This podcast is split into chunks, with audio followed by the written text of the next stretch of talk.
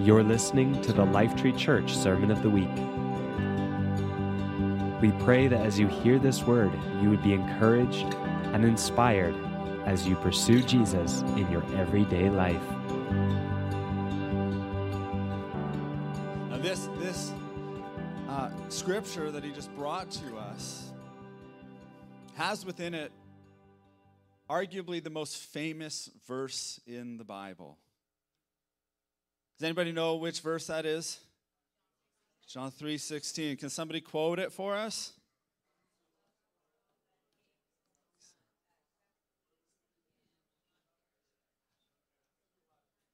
There it is.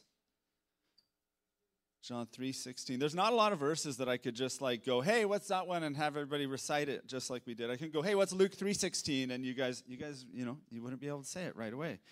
Uh, there, it's just this well-known verse, and we're going to look at that verse this morning.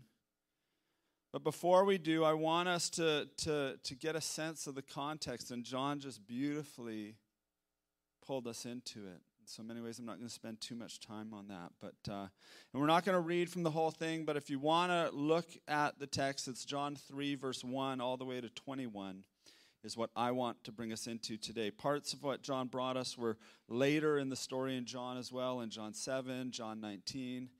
Um, other glimpses into Nicodemus that we get. And I want us to just look into this section of Scripture uh, and just point out three things, okay? The surprise, the scope, and the send, okay? And the surprise being the first thing. That, that's the thing that when I look at this text, when I hear what John brought to us, I can feel the surprise of Nicodemus in this moment.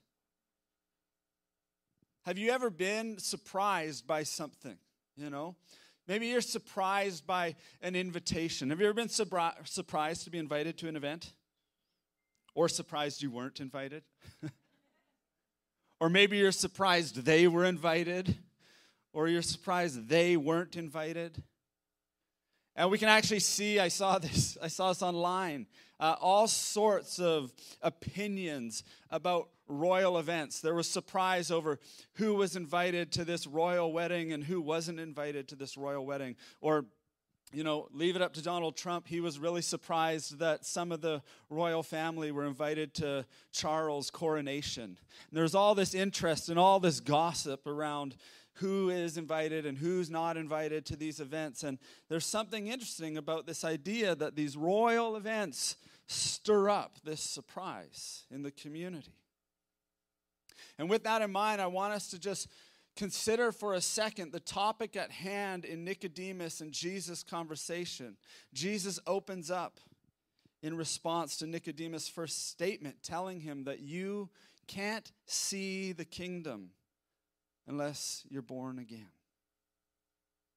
Now, here you have this idea, okay? I want to just give us a little bit of understanding. When we, we see this term, the kingdom of God, often in the Gospels. And what you need to realize is that in Jesus' day, the kingdom of God was something that his community was talking about. It was something they were waiting for, longing for, believing for. They had a lot of emphasis in his time and place on uh, the book of Daniel, which spoke about the kingdom of God. And they were believing that there's this time coming when God is going to bring his kingdom and he's going to save and redeem the people of Israel. He's going to make things right for Israel. He's going to bring justice. And they were waiting for it. And a guy like Nicodemus, the text tells us who he is. He's a Pharisee. He's part of the ruling council, right? He's this teacher. He's this this very well known guy in the community. And the Pharisees, they were a group of people who believed that the reason the kingdom of God wasn't here yet and coming yet was because of all of our breaking the rules. And if we could just follow the rules right as a community, then maybe, then maybe God would come and do what we were hoping for. And so here he is, and he is, John was showing us so beautifully, is devoting his life with this group of people to, to, to, to have a revival of rule following in Israel. Believing that through their rule keeping, they could usher in the kingdom of God. And Jesus comes to him and says, Unless you're born again, you can't even see the kingdom. You won't enter the kingdom. You must be born again. And we're not going to spend a lot of time on, on looking at what born again means because there's so much here in it, but you can actually translate those same words into born from above. It's another way it can be understood, and you can see that as you look more at the text. But the idea is this is that to be born again, in a sense, means everything you've known, everything, Nicodemus, that you've built your life on, this religious rule following, this being on the inside, very elite among your peers, among the Pharisees, you're going to have to leave it behind. It's a fresh start. In other words, what he's saying to Nicodemus is your ethnicity isn't going to get you into the kingdom of God. Your social status isn't going to get you into the kingdom of God. Your religious rule following isn't going to bring you in. And Nicodemus is left surprised. All my hard work to, to build up this resume before God of rule keeping isn't what was needed or what was required. It reminds me of some, some words from Paul I'll just allude to it for anybody who actually jots down notes. Philippians 3, you see Paul talk about the same thing where he realizes that everything that his former life was built upon was irrelevant in his relationship to God. But not only does Jesus surprise Nicodemus with this statement that you, the elite insider, need a fresh start, What's also surprising is in the famous text that we quoted at the beginning, and it's the, these words For God so loved who? If, if, if Jesus had said to Nicodemus that night, For God so loved Israel, Nicodemus wouldn't have been surprised, probably. For God so loved the Pharisees. Nicodemus would be like, yeah, he better, you know, like it's like no. For God so loved the world. That's what I said, you know, I want to talk about the scope. Jesus came and he enlarged the scope of, of what who God's heart was aimed at. At least he, he didn't he didn't enlarge the scope of God's heart, he enlarged our paradigm about the scope of God's love.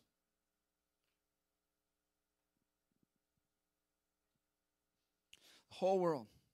We can see this throughout Scripture. There's this sense that the mission of God is ever expansive. It, there's hints of it even in all the way at the very foundational verses for the nation of Israel. When God comes to Abraham, he says that I'm going to bless you, I'm going to bless your family. Why? So that you bless the nations, the world. And it's again and again in the text that God's heart is not just for this one inside group. And it's interesting that the very next story of Jesus after this Nicodemus encounter, you got some stuff about John the Baptist that follows it, but the next story that centers on something with Jesus is one we looked at earlier in the summer. It's his encounter with the Samaritan woman at the well. It, go, it goes from him talking to the religious elite insider saying, God so loved the world. And the next story, he is loving up on the people that Israel definitely thought should have been condemned, should have nothing to do with the kingdom of God.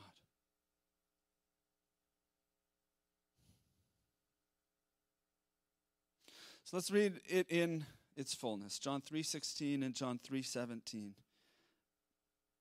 For God so loved the world that he gave his one and only Son, that whoever believes in him shall not perish but have eternal life.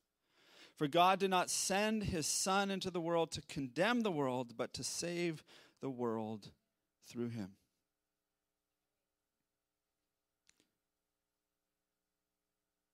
Why was he not sent? Or well, let me say that better. He was sent. What was he not sent to do?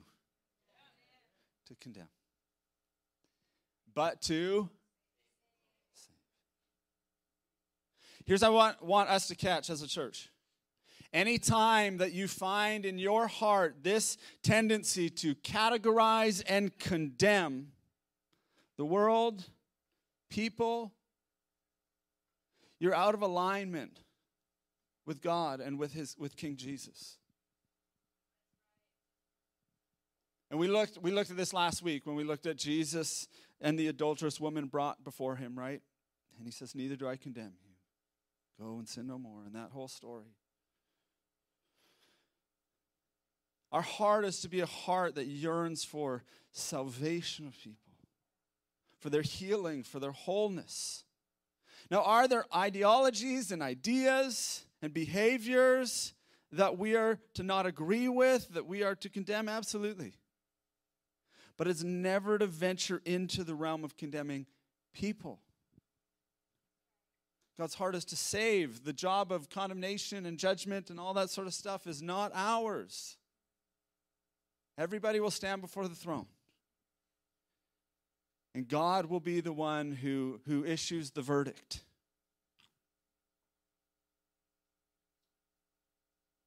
God's love is for the whole world, not to condemn, but to save. And I just want to highlight this. It's like, I think you guys can see this. The way of the world, especially in our day, is categorize and condemn. Find a category to put them in and then write them off if it's not my category, right? And there's this unique spirit that we are called as Jesus following people to, to carry about in the world. That is not categorizing and condemning, it's seeking to save, seeking wholeness, seeking healing. Which comes to the last part I wanted us to see in the text is how did God express this great love for the world? He gave and he sent his son. He didn't just send a text, make a phone call, write a letter, send some money. He sent a person. He went as himself into the world. He didn't just put up a sign that said, Everyone welcome. We like to do that as the church and figure that's enough. But he went to seek and save that which was lost. Not passive welcome, active seeking. There is this idea that you will hear about if you ever go to a theology class, and it's Missio Dei, and it's this idea that God is a missionary. And it is rooted in this text that we're looking at today. God sent his son, God went as himself, leaving the comfort and the glory of heaven to walk among us, to be among us, to draw near not to condemn, but to save. And, and here's the thing, guys, is for us as people made in the image of God, we flourish when we're aligned to Him and His nature. There's actually something in you that's designed to seek out those in need of salvation, those in need of healing, those in need of, of, of the, the, the work and the power of God's kingdom in their life. And the whole reason we've been going through this series this summer on Jesus' engagement and interaction with outsiders is because of a burden. It's a burden that we would be a people and a church not known for categorizing and condemning the world but that we would be a people and a church known for seeking, welcoming, inviting. And the invitation is simple. It's like that of the Samaritan woman that we looked at weeks ago. Come and see. Come and see this man, Jesus. Come and see, come and hear. It's like we caught from Nicodemus' heart that John portrayed to us just this desire. Come and meet him. Come and hear. I wrote down everything so you wouldn't miss a thing, so it'd be clear. That's the call. And the other burden I would have for us, guys, is that we would not be a people who are afraid of the defilement that can come. Because we saw this again and again in the stories this summer. When Jesus touched the leper, what happened? When Jesus touched the unclean woman with the issue of blood, what happened? When Jesus went to the sinful uh, Zacchaeus, the tax collector's house, what happened? Jesus wasn't corrupted by his greed and walked, you know, Nicodemus was transformed. And we see again and again that, that Jesus is not defiled by sickness and sin. Rather, sickness and sin get cleansed in the presence of Jesus, in the presence of the King. And we, as his church, carry that same spirit. And our world needs a people filled with that spirit actively engaging with the world, with the people who don't yet know. And so, as we've been doing this summer, we've been closing with some discussion. But what I wanted us to do today is I wanted us to just take a minute and close with what we call listening prayer. So, it's just going to be a, a moment, a minute of just asking God some questions and believing that He might actually have something to show us, something to speak into our heart. So, we're going to put some questions up there, and then I'm going to give you guys just a, a minute to listen. And the questions are how might God want to expand your heart? Who might God want to send you to intentionally seek? And so we're going to just gonna take a minute. I'm going to ask you guys, you can, as we do this, you just close your eyes, take a deep breath, exhale slow, open your heart to Jesus. And if this is totally new to you, it's, it's really simple. He may, he may show you a picture, He may impress on you a name, He, he may speak to you in all sorts of different ways. So we ask you, Jesus, how might you want to expand our hearts? And who might you want to send us to intentionally seek? I realize that in a moment like this, for some of you, it might be distracting to be in a room full of people trying to listen. If that's you, you can take a picture and go to the Lord with those questions later. For some of you, maybe you're, you're getting a sense, you're seeing someone, you're hearing something. Or maybe it's not right here in this moment, maybe it's throughout the summer as we've been going through this series. God's been putting on your heart and on your mind a particular person or a particular group of people or a particular place where you find yourself often.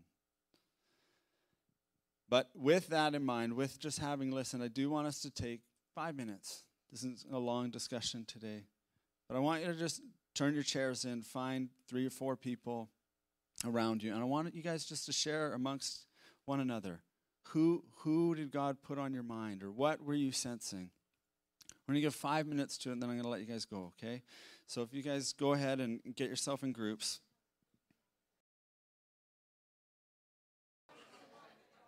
Hey guys, I said we were going to keep it keep it down to about a five minute here today, and uh, there may be some of you who do need to go and have places to be, and so I'm your voice of salvation and rescue here in this moment. Uh, but you guys can keep talking, okay, if you want to. But I'm just gonna I'm gonna pray for us, okay? So, Father, we thank you. We thank you for the massive scope of your love for the world. We thank you for the way you continue to surprise people when you displayed it through Jesus and the people he reached out to, the people he engaged with. And I ask that you would send us with that same spirit. And God, we ask for creative wisdom and strategies as people talk here this morning about the, the who and the how and all that sort of stuff um, in response to questions. I ask for strategies to, to make it real, to make it practical. In Jesus' name, amen. Thank you for listening to the Lifetree Church Sermon of the Week. At Lifetree, we are a family all about declaring and displaying Jesus to transform lives and benefit our city. If you'd like to find out more about Lifetree, you can find us online at lifetree.ca.